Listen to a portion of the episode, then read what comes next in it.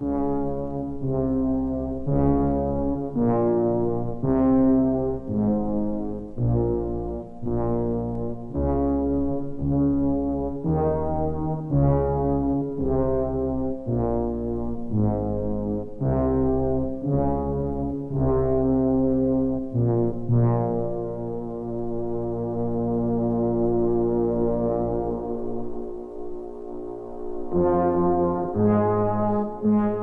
Here's Eric and Jeremy, ladies and gentlemen. Uh, this is uh, what is what are we calling this these days? Uh, talking about The Shining. I don't know. My name's Mm-hmm. Eric Keppel. Oh, my name is Jeremy Schmidt. Hello. Hello. Um, welcome. Welcome Jeremy- to the hotel overview. So this is the uh, in case you're new to the podcast, uh, we started as a Chucky podcast. We covered all the Chucky movies. Then we covered all the Ari Aster stuff. Uh, and then we just wrapped up covering uh, all of the Final Destination movies, uh, which I can't say I missed too much at this point. But uh, now we are uh, we have some Patreon requests, uh, which you can sign up for a tier at patreon.com slash Eric and Jeremy to uh, force us to do an episode about anything you want. Uh, so this one, uh, The Shining, was requested by Dad Wears Glasses. And uh, next week, we're doing Halloween in the spirit of Halloween. Um, but Jeremy, what's going on over there in Jeremy Land?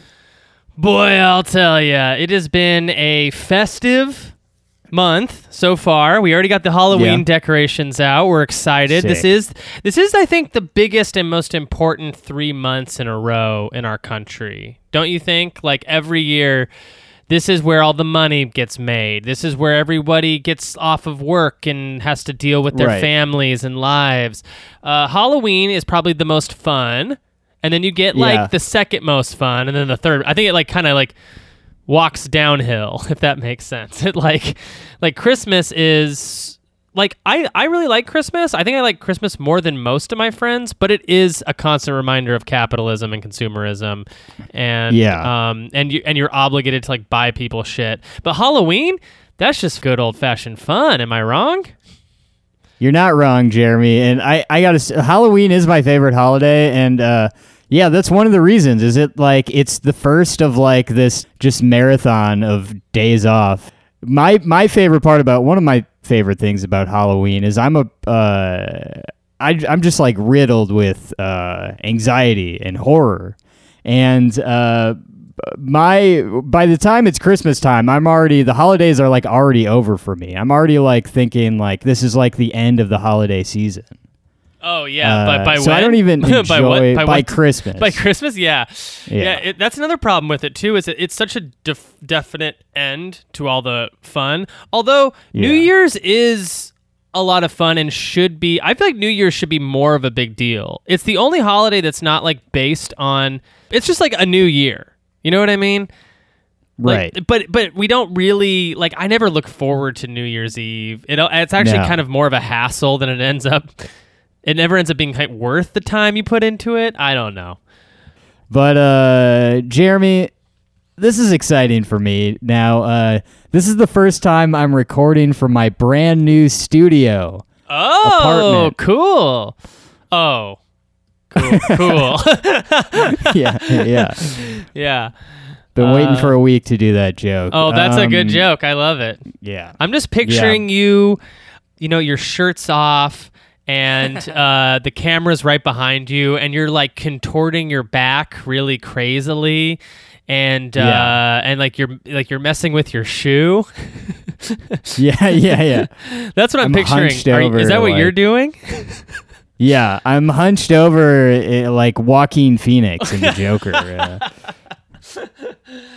Yeah, it, a, a better joke for this episode would have been like, I'm just picturing you at a typewriter typing the same thing over and over again. yeah. But uh, but that's not the movie I literally just watched, which of course we will Yeah. be covering on a Patreon exclusive episode. We're gonna do a Joker episode. Hell Uh, yeah. but- well, a clown episode, It's gonna be in which clown we'll probably part two. Thanks to Brian and uh, yeah, thanks to Brian and um, And Dad wears glasses. Yeah. The thing about our Patreon episodes is if you hassle us enough, Mm-hmm. we will do what you say, Yes. That is- regardless that is of true. what it is. And here's the thing about not at our Patreon. If you hassle us enough, we'll do what you say. Yeah. yeah. Yeah. Um. So, Jeremy, we have so much to talk about with this movie. Um. Now, first of all, I want to say, uh, I want to like get your kind of like history with Kubrick and The Shining, but I want to say that my uh, I left this. I mentioned this before. I left this off of my top five favorite horror movies list. Uh, and it's one of my greatest shames. Uh, Yeah. I don't know why I did that. Because this is my favorite horror movie, and it's like possibly my favorite movie. Yeah, it's possible. Um, I think it also is objectively one of the best movies probably ever made, despite how we Hands feel down. about it. I think it. I think it kind of lives somewhere in the top ten, top fifty at least. Yeah. Yeah. Um, so Jeremy, what's your when was the first time you saw The Shining? Uh, how do you feel about Kubrick? So the first time I saw The Shining, I saw it in bits and pieces when I was a kid. Um, interestingly enough, the when The Shining really first entered my brain is like, oh yeah, that's that movie where those things happen. When I wasn't just seeing parts of it on TV as like a small child, um, was in the movie Twister. Did you ever see the movie Twister? Yeah. There's a famous Yep. scene where the tornado is like destroying a drive-in movie, and it's doing Uh-huh. it at the same time Jack Torrance is like hacking the door apart with the axe. Oh. But yeah, so that's when I and I remember asking my parents like, "What is that movie?" And they're like, "That's The Shining. You can never watch it." and uh, so yeah, then later in life, I'd become a film major in college, and that's when Kubrick basically became my god. And that lasted, I think, for I don't know. That lasted for like maybe a good decade where like I just couldn't get enough Stanley Kubrick. I watched all of his films relentlessly. I used to watch that documentary A Life in Pictures about Stanley Kubrick. I used to watch that over and over again, like relentlessly. I loved hearing people talk about Kubrick. I remember like really getting into his personal life, like um like what did how was he with his kids like how was he with his wife like where did he live you know stuff like that i remember um, reading the book eyes wide open which is uh, a, a book about one of the co-writers of eyes wide shut and his experiences with stanley kubrick one of the only film books i've ever like picked up and I've finished heard about that. it's a really great book and all of this stuff presented such great insight into this like what I considered to be like a madman in cinema. Like he was just so wild and the idea that you could get these performances and get these shots and um, be so prolific really I don't know, it did something to me as a youth, right? So Yeah. since I've been older though, I've kind of reflected back on Kubrick and some of the stuff I really ide- like idealized about him and I am kind of less in love with Kubrick now than I was when I was younger. I guess part of it is um you know, he was notoriously kind of shady. Like he was notoriously like mean to people if he thought that could get a better performance, right? He also cut people out of deals and like and like did like use weird legal loopholes around paying people what they what they should have been paid. Um, there's a famous story where he like really screws up Malcolm McDowell by like by like agreeing to meet with him to work on the movie and then they would take breaks to play ping pong and chess and stuff and they would be like hours they were like they were like best friends they'd spend like days together working on this role and at the very end of it Malcolm McDowell got paid like half of what he was supposed to. And then Stanley Kubrick brought out a ledger that was all the times they played ping pong or chess and basically just like cut out all of like the money that while they were doing that. And like kind of for no reason. Like i don't even know what the point of that was. He also held him underwater famously very too like way too long in that scene in clockwork orange. And like my, almost killed him and like Yeah. there's stuff like Wow. that where when I look back on Kubrick, I'm like, I don't think he was that. Gr- I don't know if he was that great of a guy, and I don't know if that type of guy is a guy like I want to be. You know, when I grow up, like I, I imagine myself as a filmmaker one day, as I'm sure you do too, and a lot of people do, where I'm more collaborative and I'm less of an, like an auteur and I want to work you know I want to work with people and I want to hear voice like other people's voices and like and like make Yeah. it more of a collaborative effort as opposed to you really got the sense that these were Kubrick's movies. They were they belonged to no one else, you know. Right. Um Uh, um, But that's Jeremy, my is this a good time to bring up? Um, I'm gonna have to uh, take a little bit out of your half of the Patreon money. are Uh, you kidding? You've been playing uh, Minesweeper No! as we record. and, what uh, if I was? That would be insane. If I Yeah. just had like lo- tons of Minesweeper games in now. Uh, yeah, I'm play. I've been playing Snood this whole time. yeah, I'm a doodle jump man myself. I'm just looking straight Yeah. at my phone, doodle jumping.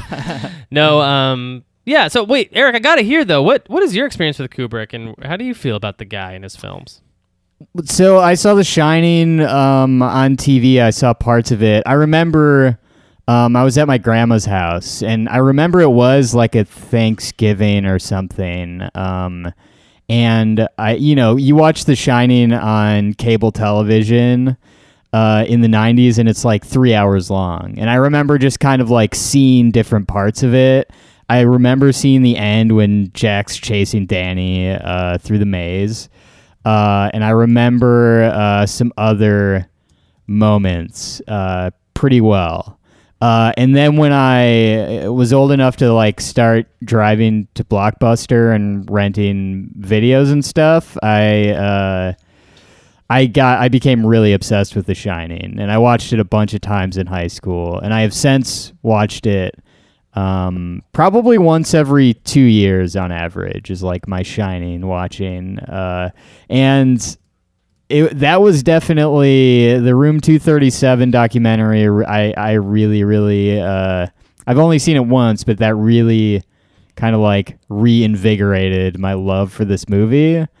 Uh, I'm a huge fan of conspiracy theories, and I'd love to talk about all I, that. I totally forgot about that movie, but I saw it Yeah. around the time, not at the time it came out. Like I didn't see it in theaters, but I definitely caught it like on Hulu when it when it released and had a blast watching that thing. Yeah. I that's a strong recommend from me. Uh, too like Yeah. uh, watching that documentary, especially in conjunction with The Shining, that would make a really great double feature somewhere. We'll go through. I think before we go through the plot, we should go through just brush over what some of the theories are. But um, but yeah, as far as Kubrick goes, I am someone who has like seen his work over the course of my life, but I just keep rewatching the same movies. Never seen Doctor Strangelove. Never seen Barry Lyndon. Oh wow! I've seen pr- probably the four biggest ones, right? Like Clockwork Orange, 2001, this, and uh, Eyes Wide Shut. Um, Right. And, I mean, it depends on what you mean by big, though, right? Because, like, Spartacus Yeah. was one of the biggest movies ever yeah. made, right? But, like, we don't usually think of that in his, uh, in his, like, filmography. Also, um, the film Paths of Glory was, like, a, huge box office success. So, oh, okay. it's like it's like really weird, yeah. But like I know what you're talking about. You're talking about like the Full Metal Jacket, The Shining, Eyes Wide Yeah. Shut, and I guess um, I've seen Full Metal Jacket also, and I, I didn't even see 2001 until like two years ago. I saw it uh, on 70 millimeter at the Dome at the Arclight, Hollywood ArcLight, which was yeah, that sounds absolutely uh, one of the best movie experiences I've ever had. But uh, no, I'm I'm like have been increased. I kind of go through like little tiny obsessions, and right now I'm in like a very big obsession where I wish I had more time. Uh, where I could just sit down, watch everything, uh, watch all the documentaries, um, but I haven't. And th- I think part of the reason that I am fascinated with him is a little bit different than you. Is I kind of am like someone who sort of wants to be like if I were a filmmaker, like more of a Kubrick, like don't uh not necessarily wanting people around like questioning my my vision and stuff Right. and just I want to make this thing exactly how I have it in my brain um and see see what happens Right. so I kind of like uh I I, I like Ku- identify with Kubrick in that way Yeah, Um, but I mean that's you know, and that's fine, and that is a lot of that is a lot of artists, right? That and that's there's nothing Yeah. wrong with that. I I guess I guess it is just like the associated manipulation that came along with that for Kubrick specifically made me sort of cringe the older I got. Like I didn't like Sure. like there's a fam- I mean famously Shelley Duvall was tortured on the set of this movie. And Yeah. I and I just don't I like even though Shelley Duvall kind of speaks fondly about that time I, Yeah. I it's not convincing to me. You know, all I, all I see is like a megalomaniac screaming at a woman. And I'm kind of like, I don't know if that's if that's uh, if that was if that's great filmmaking. But Eric, you know what? I don't think if you were a filmmaker, you'd be doing that. no, I don't see myself like screaming at people uh, ever. But um, I, I mean, yeah, I, I heard. Uh, well, the Shelley Duva- Duvall thing, like he was very brutal to her, uh, and kind of wasn't to like anyone else on that yeah, cast. I know. I know. Um, yeah, he couldn't beat to and- the kid, and and Ja- Right. and apparently, the, I think the story is Jack Nicholson performed was just did doing everything Kubrick wanted exactly, and I think there He- was he there was some so thinking that he was like also scaring Shelley Duvall a little bit. Like I think Yeah. he wanted to get these performances of her just kind of almost like having a like a, a mental breakdown and i think and he he got it because like she is i mean she performs the hell out of that role and i think people don't often She does. Like talk about her enough in the wake of this movie. It's always about jack nicholson and like the weirdness and like the the twins. But it's not like you don't hear a lot of people talking about like man shelley duvall like rules in this movie. Yeah, she's great. Um, and I think I, I heard that like later on, like she was very like upset about it, um, about the production experience, and then like later in her life was kind of like, well, I'm kind of glad that like Stanley was like that difficult to work with. yeah it's an amazing performance. It's like so so good. Eh, Uh, so I guess just a little bit. I mean, if you're listening to this, you probably know like a little bit about The Shining. I would hope. Um, but it came out in 1980, a horror film, uh, co-written with uh, novelist Diane Johnson. Um, Jack Nicholson, Shelley Duvall, Scatman Crothers, Danny Lloyd. yeah i call it Uh, the the prequel to doctor sleep Yeah, which by the way, I saw. I was kind of a little bit looking forward to that, yeah and I saw the preview was like not that good, and I was seeing that they like recreate some of these Stanley Kubrick Shining scenes, and I'm like, the man is dead. You shouldn't. I don't think you should do that. Yeah. Oh, hey. I mean, tell that to Ready Player One. Am I right? Oh right, yeah, Yeah. There's like a ton of shining stuff in there. I, I, I don't know. You know, I don't really know how I feel about that. I mean, I think, I, I think, yeah. I, I have no idea. Honestly, I, I've literally never even thought about it. I guess I do have a problem with like when people are dead when they bring their holograms back, like when they did that with Yeah. Tupac at uh, Coachella. Do you remember that? Yeah, yeah, yeah. Yeah, I'm always like, Um, I'm always like, I don't know about this. Would he want to I be up there playing for all these white people? I don't know. I would I wouldn't mind like if if I mean I'm going to see it, but if, if the Doctor Strange was like more of a like indie, it it looks too like high budget. It looks just kind of like a your modern horror movie. oh, Doctor Sleep. yeah, Yeah, no, I completely agree. Um, I thought the trailer turned me way the f- off of that movie. Um, and I think Yeah. I would have otherwise, if you just told me the premise, I would have been a little intrigued, especially knowing Ewan McGregor was on board because I respect him as an actor quite a bit. yeah. Um, so The Shining. Uh, we we don't have to like so a lot of it was filmed uh like the exterior was uh of that hotel is in uh Oregon right?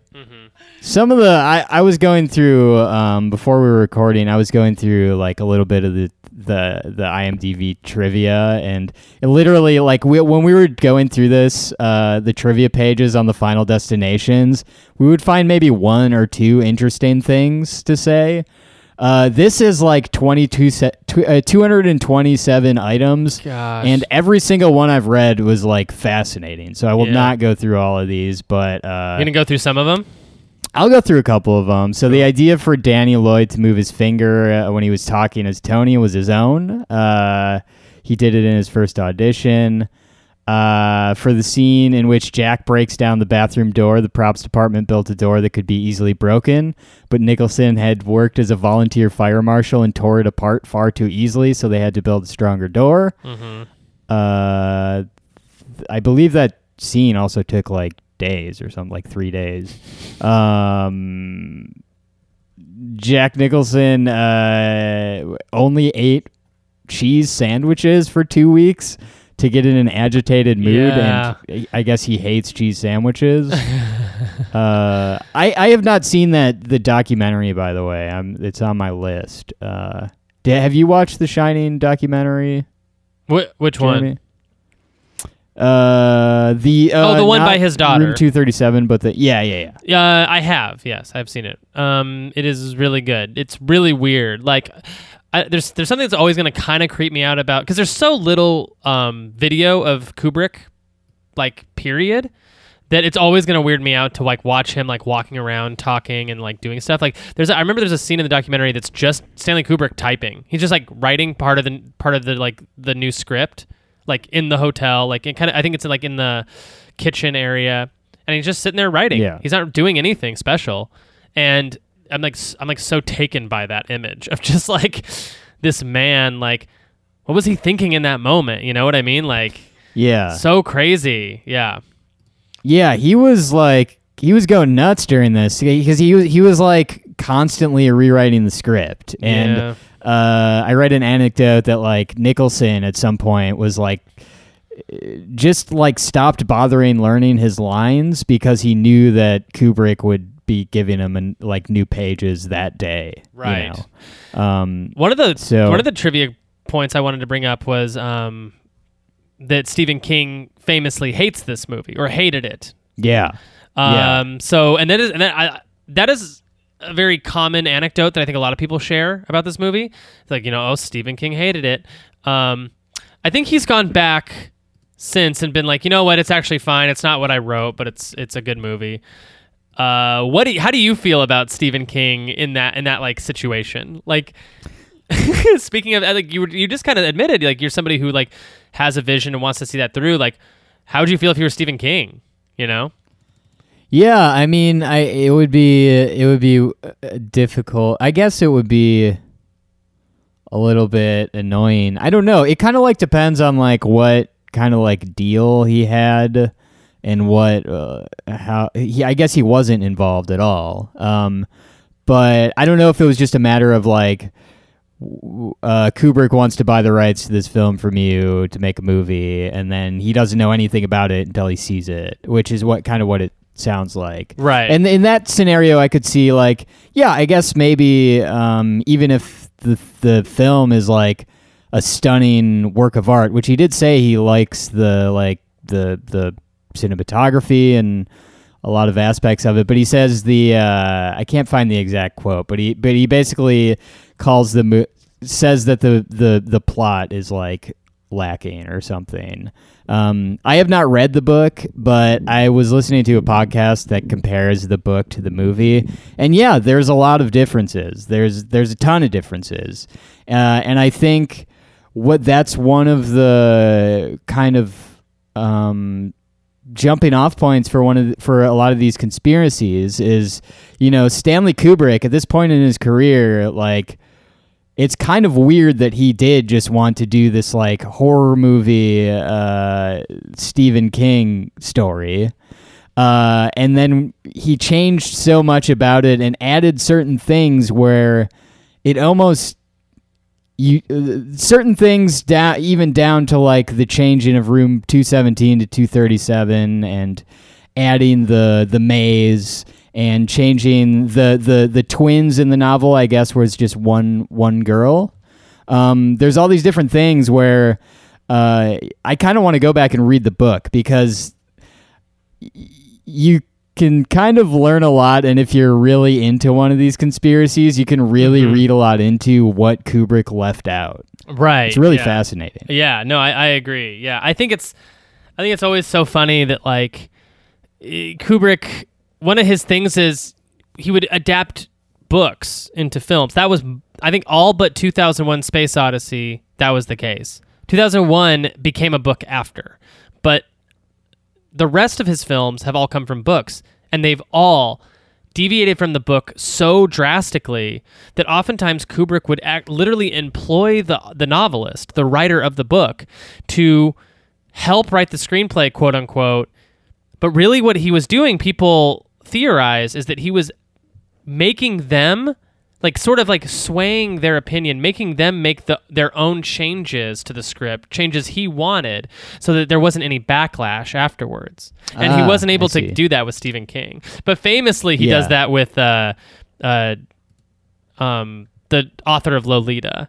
He like employs the author of Lolita and then like starts dropping little hints that like maybe it'd be better if this. Wouldn't it be better if this happened? and then the author's like, yeah, I guess, and then like just writes a script that looks nothing like their novel.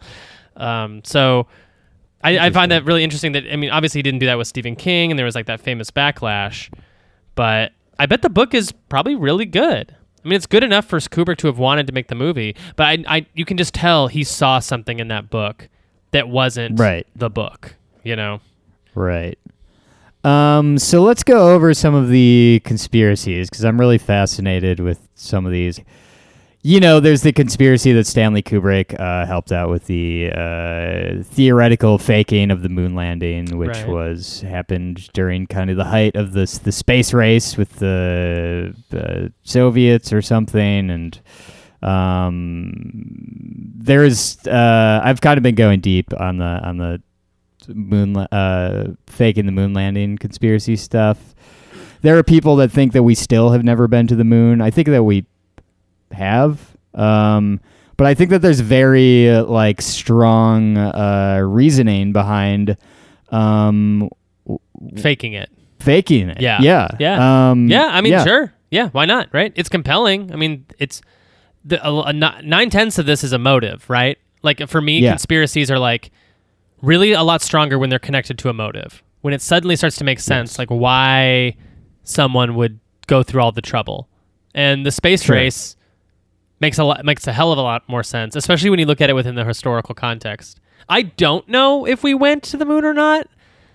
I don't know if we went then. I don't know, you know, you know what I mean? Like obviously, like we can't super know unless the government straight up comes out and says. But I do, I do, I would not be surprised if it was faked at all. Um, some of the uh, so some of the like evidence that this movie is about the moon landing, and I don't know that like the people think that the whole movie is technically about it, but that there's like clues that Kubrick hid uh, that uh, are evidence to his involvement in this theoretical faking of the moon landing, and uh, some of them are like flimsier than others. Like people think that the all in all work and no play, they think that that specific font, the two L's in all look like A11. Mm-hmm. Um, so Apollo 11 and no work uh, make Stanley a dull boy or whatever. Uh, Yeah. it- but also, um, Jack Torrance and Danny are supposedly like two different versions of Kubrick. Uh-huh. Um, the what is another one? So to room two thirty seven. Uh, apparently, two thirty seven is like uh people say we're like 237,000 miles away from the moon or something like that. Uh please don't tweet at me if I got that wrong, but well, I, I also uh, thought from the documentary, didn't they say that room 237 was like literally the sound stage that Kubrick would have to go to? So I heard the like defense of this was the actual hotel that they shot the exteriors at. They actually have a room 217 like it is in the book, and they told Stanley Kubrick they didn't want him to do to have it be room 217 because they were worried people wouldn't want to stay there. So he changed it to 237, which is a room that doesn't exist at that hotel. Oh. Yeah. Interesting. Um, yeah, and then I mean, the that big, makes sense. The big one is I, I I would say the one to me that's like this is definitely uh, in my mind a nod to the moon landing, and it's either you know Kubrick. Kubrick knew what he was doing. Uh, that's another thing about Kubrick is it's kind of like understood that almost everything in a Kubrick film is there. Uh, he put it there. Yeah, for it's one of the coolest. his brain. Yeah, it's one of the coolest aspects of his films. Is nothing is there by mistake. It's all very deliberate. Yeah. yeah. Um, and the scene where Danny is playing with trucks on Yeah. the uh, carpet. That was my favorite he's one. wearing yeah. the Apollo 11 uh, sweater, Mhm. and the twins roll the tennis ball, and it looks the the carpet looks like the launch pad, and uh, he stands up. And we basically see the Apollo 11 on his sweater launch into space. Um, interesting stuff. Uh, the uh, treatment of Native Americans is a big one touched on in the Room 237 doc. How do you feel about this one, Jeremy? That like about how this movie is about like the gen- Native American genocide. Yeah. Um. So I I would be interested to. This is one of the reasons why I'd be interested to read the book too, is because that's also a common theme in Stephen King, uh, literature. So I I wouldn't be surprised or shocked even kind of a little bit if that was in there on purpose, because Stephen King like the whole It film is about like has like is like Native American uh has like a lot of Native American themes in it, right? Yeah. Yeah, so I, I- mean that that wouldn't be shocking to me at all. Like a lot of a lot of um but yeah, I, I don't I don't could you remind me a little bit more like what exactly is being said with that conspiracy like cuz I know that there's like a lot of like like the food in the kitchen has like that Native American guy on it. Yeah, yeah. There's um, there's a lot of like Native American art on the walls. Uh, Yeah. famously, when Nicholson is throwing uh, the tennis ball around when he has uh, like writer's block or whatever, he's throwing it at uh, uh, some Native American art. Mm. Um, and he's kind of like this white man just chucking a ball at this Native American art. Also, that piece of art, uh, the uh, Apollo 11 nerds say that looks like the thing he's throwing it at looks like a spaceship. Mhm. But um, the uh, there's a whole thing in the beginning about how um, the owner of the hotel says that it was built on this like maybe it was a burial ground, but like a, like a battle site, like a Native American battle site or Yeah. something. Um, I love it. And there's just a lot of yeah, there's a lot of Native American decor, and I will say that like being in To me, that doesn't Like- feel like much of a conspiracy, though. It just feels like a loose theme that is sort of Right. smeared on the film. Like the, the Apollo 11 stuff to me is very much like you feel like Kubrick might be trapped in a secret and trying to like subtly hint at something, but the rest of it kind of just feels like like oh yeah, Yeah. That, that's a theme yeah Uh, it's about the Greek myth of Theseus and the Minotaur. Uh, I don't really know about that one. oh no it's the Uh, maze right it's the maze yeah. the Minotaur and the maze yeah I see. Uh, and there's the hedge People maze, say- yeah uh, it's about the Holocaust. Mhm. Uh, I didn't read it too much into this one either. Although I know Kubrick was like very. Uh, he was like trying to make a Holocaust movie for a long time. I think, right? Yeah, yeah, he really wanted to make one, and I think he even his he was like quoted in s- talking about Spielberg's Holocaust film, uh, The Schindler's List, as being like, no, I'm thinking of a Terry Gilliam quote. Uh, never mind. Yeah, no, I th- I think he wanted to. Uh, really bad. He he also really wanted to famously make a Napoleon film were like the two and AI. So like those three were like kind of three unfinished pro- uh, projects that Kubrick was working on, sort of towards his death. So Um, so something that I watched, uh, like a a big long chunk of you. If you watch the movie and you can find it on the internet, if you watch the entire movie overlaid with the entire movie again, but in reverse. Um, there's a lot of like Whoa. weird things that line up. that's really Uh, tight. Did they mention that in the film Room Two Thirty Seven? They do. T- yeah, that's why I watched it. 'cause they Oh, do that's mention cool. that. Yeah, yeah, yeah. That's that's really cool. So, what? How would you have to watch it? Like with just like on the computer, two screens side by side? No, no, no. It's like you're watching uh, one version uh, basically over the other, oh, but it's like transparent. Oh, Yeah, yeah, weird. Uh, that's that's super cool though. Okay, so uh, Eric, I'm Yeah. I have breaking news. I'm What's making that? I'm making an executive podcasting decision right now. Oh, what's that? This this Shining episode is going to be a two-parter. Yeah. Yeah, I think the whole first episode we're going to keep talking about the themes and the conspiracies around the film, and then I think we ta we do the actual film in episode 2.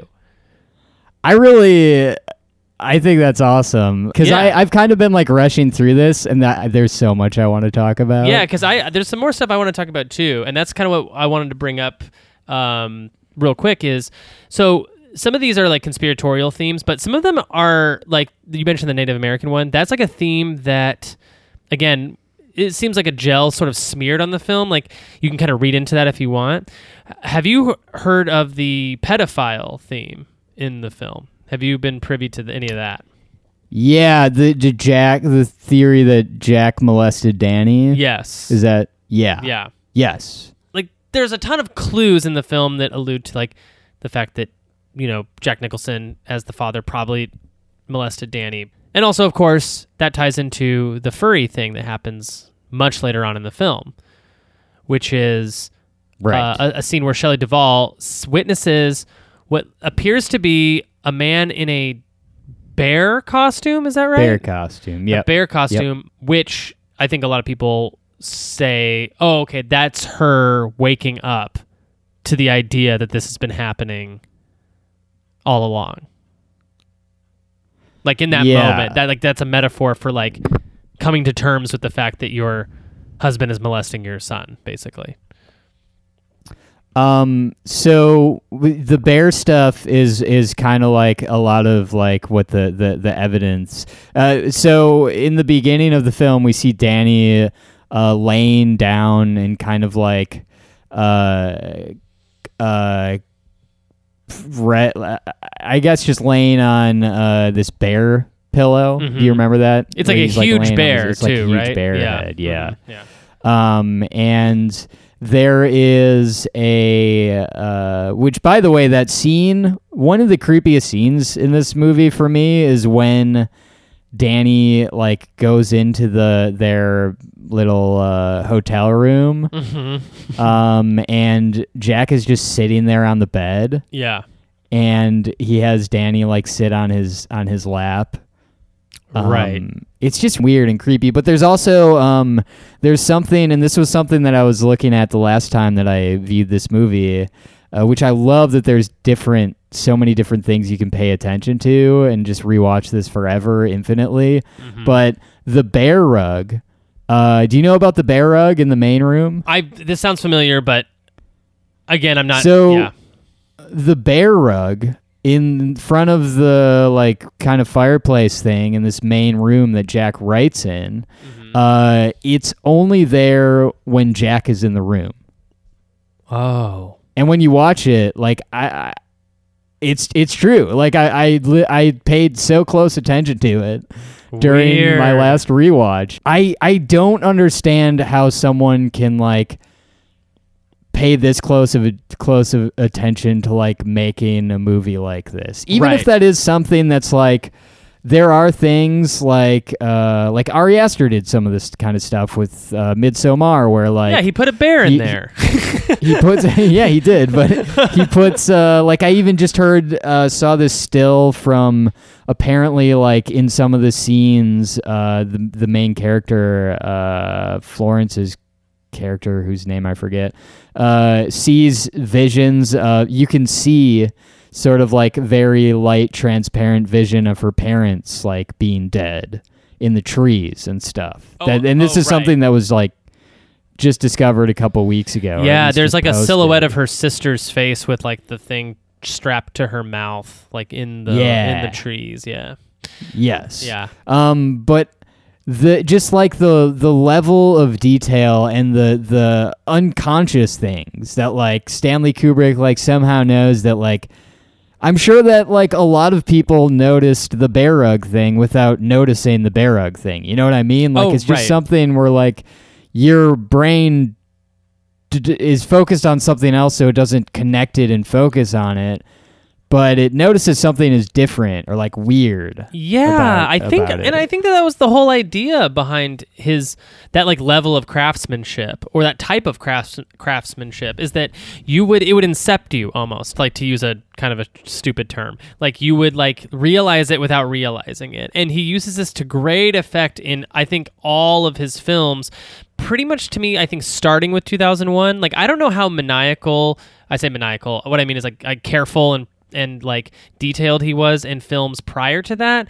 But you know, starting with 2001 is like almost to me, it feels like the shift in Kubrick's career where every movie starts getting real weird. Like the movie before 2001 is Doctor Strangelove, and Yeah. not to be like not to put that movie down, it's like a great, amazing Harvard level comedy, but it is just a comedy. Like it is not like it is it does not have this uh this feeling of like you leaving it going like I don't know like um that was that was up and what's real and what's not. You know what I mean? Like all of his other films uh, have this sort of power where they're like you know you you're watching a scene like the cups in Clockwork Orange are, are a great example of like there's a dinner scene in uh, Clockwork Orange where Kubrick just like every cut to another person at the dinner room scene, he changes all the glasses and all the plates and like refills the wines at different levels between every shot.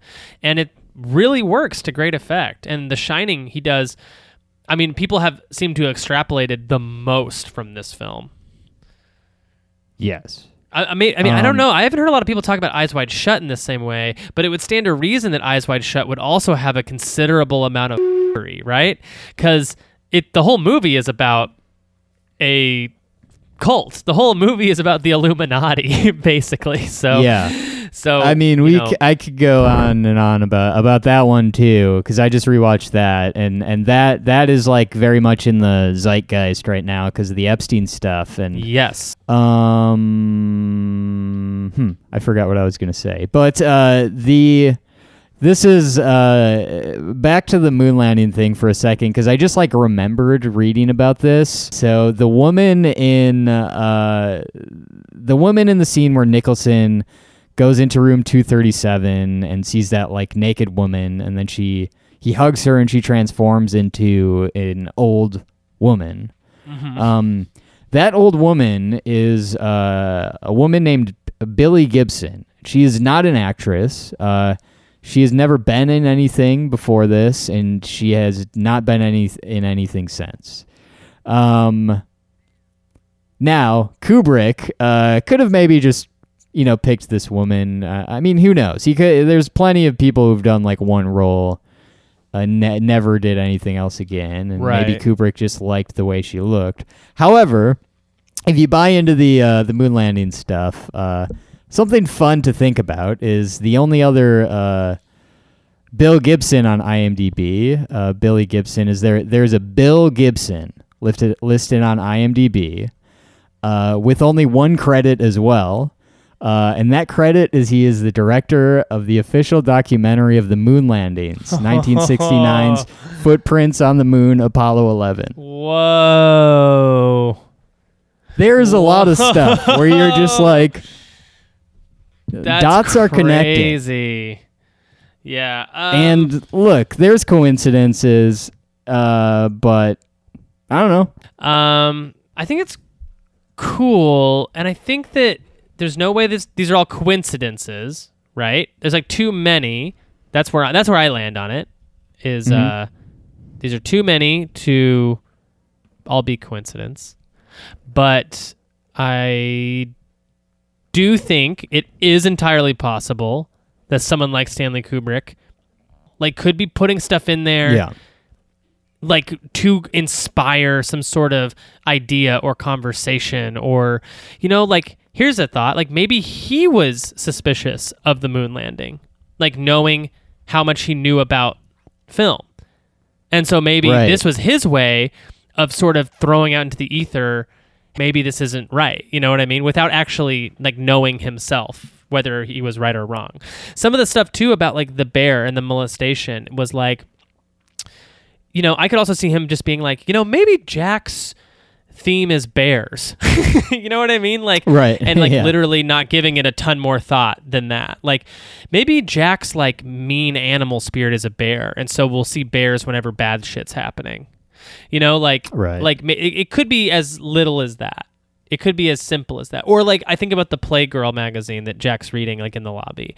And I and I could totally see like them just having a laugh on set being like wouldn't it be funny like no one will notice what you're reading but wouldn't it be funny if you were just like reading this like at an interview and like Yeah. and like that's you know because that is also how filmmaking works you know like you, you sometimes you make little decisions and you throw little things into your films.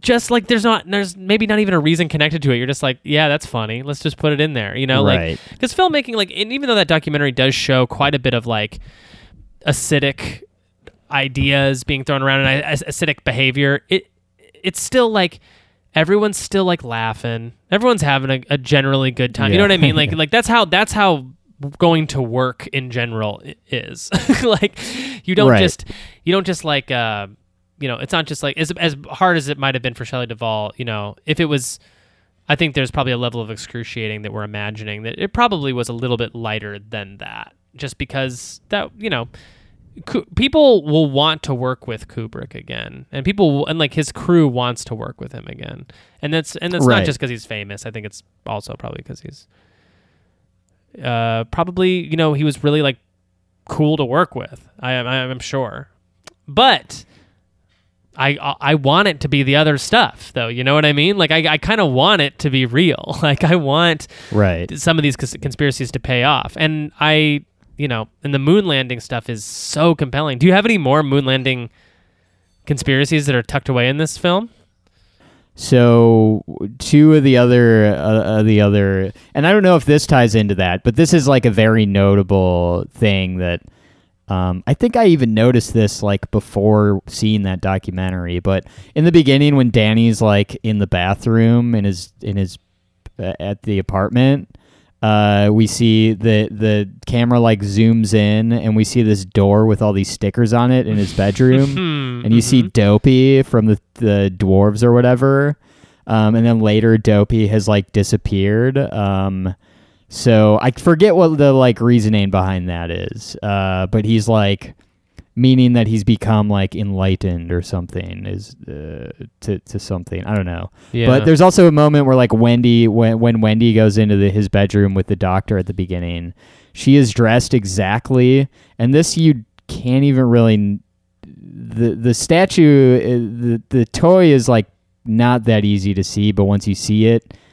it's very obvious. She's dressed exactly like this co- toy of Goofy on his on his shelf. Um, Weird. and she's wearing the exact same thing, and she Yeah. like looks like Goofy in it. it's it's really really weird. Um, so some of these things are where I'm like, this was done on purpose, and I don't exactly know. And you're right. I think some of these things like are uh, maybe not as well thought out as people would like them to be. Um, I don't know. We talked. This it's interesting to talk about. I would actually love to go through all of Kubrick's movies with you at some point. oh hell Um, yeah, and especially like looking at it with this kind of lens too, because Yes, I think it really it's like a it's like I mean I don't know man it's like really good books or something I, that's kind of a reductive thing to compare it to but it's like when you keep watching these films you keep pil- pulling out like more and more information like more and more stuff you notice every single time there's there's Yeah. never a Kubrick film that like you you you know the wells dry after the first viewing right like I would Right. compare him to like I don't know, like M Night Shyamalan or something, where you know it's the appearance of depth when you know once you know the twist, the depth unravels and it suddenly becomes a very straight film. These are films where from the get go they are like incredibly deep and airy and have a lot of holes and there's a lot of continuity errors, but a lot of those are on purpose. And it creates such an incredible viewing exercise, I think, for a lot of people. Um, and I think that's why, I mean, to this day, I, I still would say he's my favorite director of all time. Like, it's him, Cassavetes, Truffaut. Those are my those are my three guys I love. Uh, but Kubrick, you know, kind of sits on top, and I think it's mainly because of this. Um, some negative things I'll say about Kubrick's filmmaking is because there's this level of craftsmanship, uh, everything is very distant. Like, do you ever get that feeling when you're watching a Kubrick film? Like that the performances, the emotion, it's all very distant and robotic. Yeah, um, I you know I was listening to a podcast uh, about this movie, um, uh, specifically about like the book, and Mm. they compare it to the movie because I wanted to be able to like know a little bit about that with, without having to actually read a book. Right. and uh, and and they yeah the two uh, hosts of that show like actually like hated the movie like Mm. after reading the book yeah. and that was like part of uh their critique was like yeah they're like you couldn't see you can't really picture like what jack and uh Shelley Duvall's character why did I blank on her name but uh you can't picture their marriage outside of the situation really like what are they normally like like even when he's being uh supposed to be being like nice and uh like No, normal sure. husband Yes. to her like Yeah. when they when she when he tells her she got the job when he's talking on the phone uh, in the hotel he's just like she's like excited for him and he's just like yeah so uh i'm gonna be Mm-hmm. i'm gonna be late or whatever. Like he's he's just like there's no like shred of real like romance in that relationship at all. Yeah, there's zero chemistry, and I would argue that uh, in all of Kubrick's films, if if people did have chemistry, it was all off camera, because my theory is he makes people retake and retake and retake those scenes over and over and over again to the point of exhaustion and what he I, I Yeah. feel like the performances he likes end up being incredibly robotic. He does know how to Yeah. show and convey certain kinds of emotion. Like I think Jack, like fear is a good one, like Shelley Duvall, or like anger. Like Jack is Jack Torrance is one of the most compelling on-screen figures at some point in the movie, right? But for a Yeah. long portions of the film, long swaths, he is just a person you can't really identify with and you don't know doing weird stuff. And I think like that goes for like definitely Barry Lyndon, definitely Full Metal Jacket, um, where you know like like the general or the or the drill sergeant in Full Metal Jacket, like he's he is a one note human being. Like he exists to perform this one task. You know what I mean? yeah and like you know uh private Pyle. You know we see him change into a psycho. Like like nobody nobody's like a real person or has a real moment necess- necessarily. I mean i could see I mean, yeah. And like and then like even in films like eyes wide shut you have i would say one single moment of sincerity like sincere real human emotion. And that's like nicole kidman's monologue in her underwear like to her husband um, that kind of sets Right. the whole film in motion. But after that it is slim pickings for re- people being real and i and but like it creates this feeling of like isolation and loneliness and like conspiracy and dread and uh, what's suspicion where everyone's sort of suspicious in a kubrick film. But what do you think? I mean like yeah he's he's definitely not making a soap opera No, um, yeah. When you said robotic, I was thinking about Tom Cruise in Eyes Wide Shut. Yeah. uh, he's very robotic, and he's Yeah. very um, uh, he repeats things that people say a lot in that movie, which is weird. like he'll be like, "You want to know the password?" Like he Yeah. just, he just repeats he repeats everything every everyone says to him, but as a question. yeah Uh, but but yeah, um, yeah, I think I think you're right. Like, it, I I also like as someone who has made like a couple of things, and not even like not even close to like the scale of a feature film or something. But like when you have even like ten takes of one shot to choose from, it's like exhausting to pick at to pick one. you know what I mean? Like when you're editing.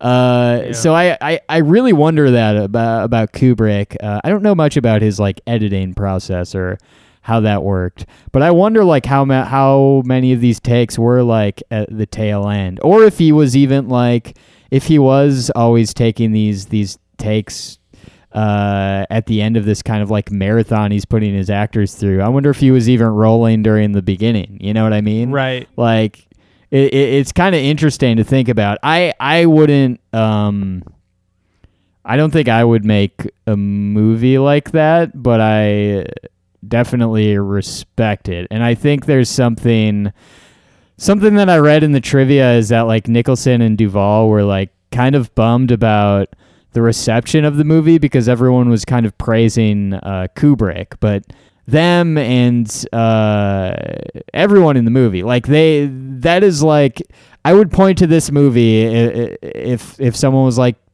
give me an example of a movie where like that just sh- shows me what acting is and like what it's supposed to be. Like this movie, both Nicholson and Shelley Duvall are like peak uh the art of acting in film Yes. as far as I, I'm concerned. And it's so cool because, and this is, I mean, I hate to give it to Kubrick, but it is to his credit. He's elicited two of the most wildly different performances also. So it's it is an example Yeah. of two people at the peak of the pinnacle of acting, right? Up against each other, doing acting in in in- in front of each other in a room for cameras. But it's also as much as you couldn't be more wildly different in the performances you're getting. I mean, Jack Torrance is like ma- maniacal, Joker esque, like brutal beast, and Shelley Duvall is just like how you convey absolute dread on film. It's like it is. It is truly like yeah, it's very inspirational, and that is weird. I I I, I feel like most of Kubrick's films got the notoriety they got because they were Kubrick films. I think he just had that resume to back him up, and I think he just had that sort of hold on on cinema where like people just they knew they knew whatever they were getting into, it was it was because of him. You know what I mean? And honestly, I agree with you, but I uh, Eric, but I also think it's it's on the screen like it is unmistakable unmistakably a Kubrick film. Like Kubrick when he puts out a film and you, can look at it from across you can look at it at a crowded bar, a Kubrick film you've never seen and guess that it's a Kubrick film. It's just like it, it just has his stink all over it. It's almost it's like a Wes Anderson film actually. I would compare him to Wes Anderson in a way that like I it's hard for me to like look back at any Wes Anderson film and go like, "Oh, I you know, I love Owen Wilson's performance in this." It's like, "No, it's really about the style. It's really more about like like the experience of going to see a Wes Anderson film." Um, you know, with the exception of like Gene Hackman in The Royal Tenenbaums, who I do think is exceptional and and looks like he's in a different movie. um, like yeah, most everyone is just sort of like they're all they all play second fiddle to the director's like brilliance and imagination. But I do think that do that does suck. that not enough people gave Yeah. them the props. Yeah, I agree. Um, so I think we're about I think we're about ready to wrap up part one. Yeah. Uh, but I want to know uh, what is your overall like. uh, What would what would you answer? How would you answer the question? What is the movie The Shining about? Um, I would say the movie The Shining is about you know, it's a, it is about a family that it is a oh man. It is about a guy who goes crazy because of isolation and turns psychotic against his family in the mountains in the, in a hotel in the mountains beyond that it's about domestic abuse and domestic violence. I would say it's about that. And you know that's really it. It's about a haunted hotel. I mean i don't know. What would you say? I would say The Shining, and this is my this is my the- big theory, uh, and it's other people have this. It's not an uncommon theory, but The Shining is about America and violence in America, the cycle of violence, uh, how it just uh, keeps on. We we just keep on reliving the same like violent uh, nature and history, uh, evidenced by the the fact so the, the the theory that some people have that I agree with is the hotel represents America. We get you know the owner of the hotel. Um, that's something we didn't even talk about. Is that scene where we meet him in his office? Uh, we also didn't talk about how the layout of the hotel makes no sense and is impossible. Right. Um, We also we also haven't talked about what the hell The Shining is. right. Yeah, we'll get into that when we talk about the actual plot. Sure. But um uh very like intentionally presidential looking owner. Um there's uh, all the nods to Native American genocide. Um but just the overall story of this guy uh coming to this coming to this new place uh, and eventually like murdering his family, and we find out that he's been there all along. Um, it kind of like all sort of lines up in my brain where I'm like, yeah, this is like about America. I think this is about America when you watch it through that lens. Um, well, explain I to think me. it- to if- me makes sense. And Yeah. this sort of button on the theory is at the end of it when uh, we have that classic shot where we zoom in on the old timey photo uh, where we see that Nicholson uh, is was there in 1921. Um, the date on that photo is from a banquet on the 4th of July. Wow. It's the date. It's like July 4th, 1921. But Do okay, but ex- I, I would like a good explanation or a like a very like a well thought out explanation for that ending for the button. Like, how does Jack Nicholson, having been there the whole time, add anything to the film? Because I would say that so that's another one of my complaints about the film is that I I've never liked that ending, and it felt to me like, oh, this might have blown people's minds back in the early '80s, but now since that ending has kind of been done a million times, like you've been there the whole time, or the twist was you were always dead, or whatever. Like, I'm not quite sure. How does that? How in your mind? How does that fit into the rest of the narrative? Well, it fits into the narrative of like this is all just a cycle that is we just witnessed it happen again.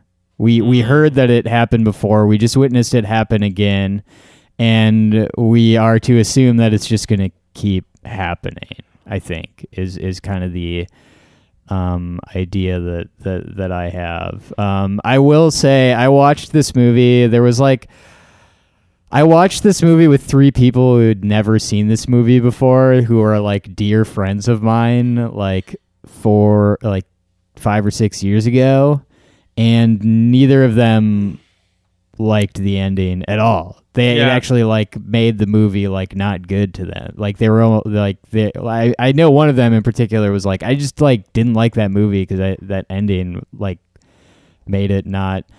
I don't. I, I don't know. Like it just in the like plot of like. I don't know how it makes sense in the Stephen King story of it. You know what I mean? Like that's Right. where that's almost why I want to buy into like some of these conspiracy theories is cuz there has to be some like greater meaning to that ending cuz it seems a little like I can't really explain it. Like it's see like in like a plot sense, you know? Yeah, no, for sure. It to me it felt like I don't know, one of these one of these endings where it, was like they didn't know how to end it. But it's so deliberate and I feel like must have been really cool at the time. But you know how like some endings just don't I don't know, because they because once they're done once they get done to death in other films, you know, we see 'em see them in other like stories, then it, it, like kind of retroactively hurts the payoff of the original thing. Maybe th- I was always th- thought that was sort of the case where it like it was ooh how spooky he was a ghost actually the whole time, but then it was like well no it actually doesn't make a ton of sense and and it also doesn't like that ending doesn't hold up as well as I don't know because I want him to be a real person. I want him to not be a ghost. you know what I mean? Like right. like to me that is that is always going to be more satisfying but i i think I, I don't know though. I, I couldn't I can't explain it to you either. There is something there though. I think the fir- you're the only person who's ever explained it in a way that I actually liked, where it's about cycles and about things recur- recurring over and over again, and that makes and that actually does make me like that ending more. Thinking about it in those terms. Um, so there was one thing that I wanted to bring up real quick before we wrap up is do you know about the deleted scene that Stanley Kubrick cut after the theatrical release? No, what is it? So the film was out for I don't know how long. I think it was just out for like a weekend or something. And Kubrick decided he like he he like had all of these uh sent out like a message to all of the theaters that were sh- screening it to like cut this this uh these frames out of out of your film, which is I love that that that's how it worked back Yeah. then. Uh but it's it's right after uh, Jack freezes to death, and right before the the end scene where we zoom in on the uh, the the picture. mm-hmm. But apparently, it's uh, hold on, let me get this right because I haven't seen it because you can't really find it anywhere. This is Um, creeping me out. I'll also say that the lights, like, I was in a sunlit room when we started this, and now the room is completely dark because the sun has gone down, and I'm creeped out. Um, I can't remember. It's like uh, Wendy is in the hospital. oh, so it's like Stuart Ullman, the Overlook's manager, arrives to check in on um, Wendy and Danny. He shows remorse towards the trauma they suffered and offers them a place at his Los Angeles home. He maintains that despite a detailed search, nothing unusual was found at the hotel. The scene ends with Stuart throwing a yellow tennis ball to Danny, alluding to an earlier scene in the film. The scene was meant to show Wendy and Danny survived the ordeal, but also adds mystery to the manager and his motives. The mo- uh, the movie uh, still ends with Jack Torrance and an old uh, photo of the Overlook Hotel. Yeah, I think he like um Stanley thought that it was like redundant or something. Like it wasn't even like that uh I mean, I guess it is like a very important it's the second to last scene of the film. Right. Um but but he, but the rationale that was he he just thought it was too like spelling it out um kind of like what what what we see following that scene. like it Um, was like it was maybe the manager had something to do with it. Yeah, something like that. I don't remember. I remember like reading about this, and then um, now I'm bringing up bringing it up with like uh, not remembering. No, uh, I mean that's it. uh, but that- it is that- an interesting. I, didn't know uh, that. So thing, it's yeah. that is very interesting. Yeah, I th- of all of my research into this film, I did not, I never knew that. So that's kind of crazy. Yeah, Yeah, that is Um, weird. I I don't know how I feel. I, it does sound a little cheesy, like him throwing a tennis ball to Danny, yeah. but I don't know. I don't know if it adds anything either. I think he, I think he's right. I think Kubrick was right. I don't know if it adds anything. I would I would have loved to see like a little cool down though between Danny and and uh, Shelley Duvall.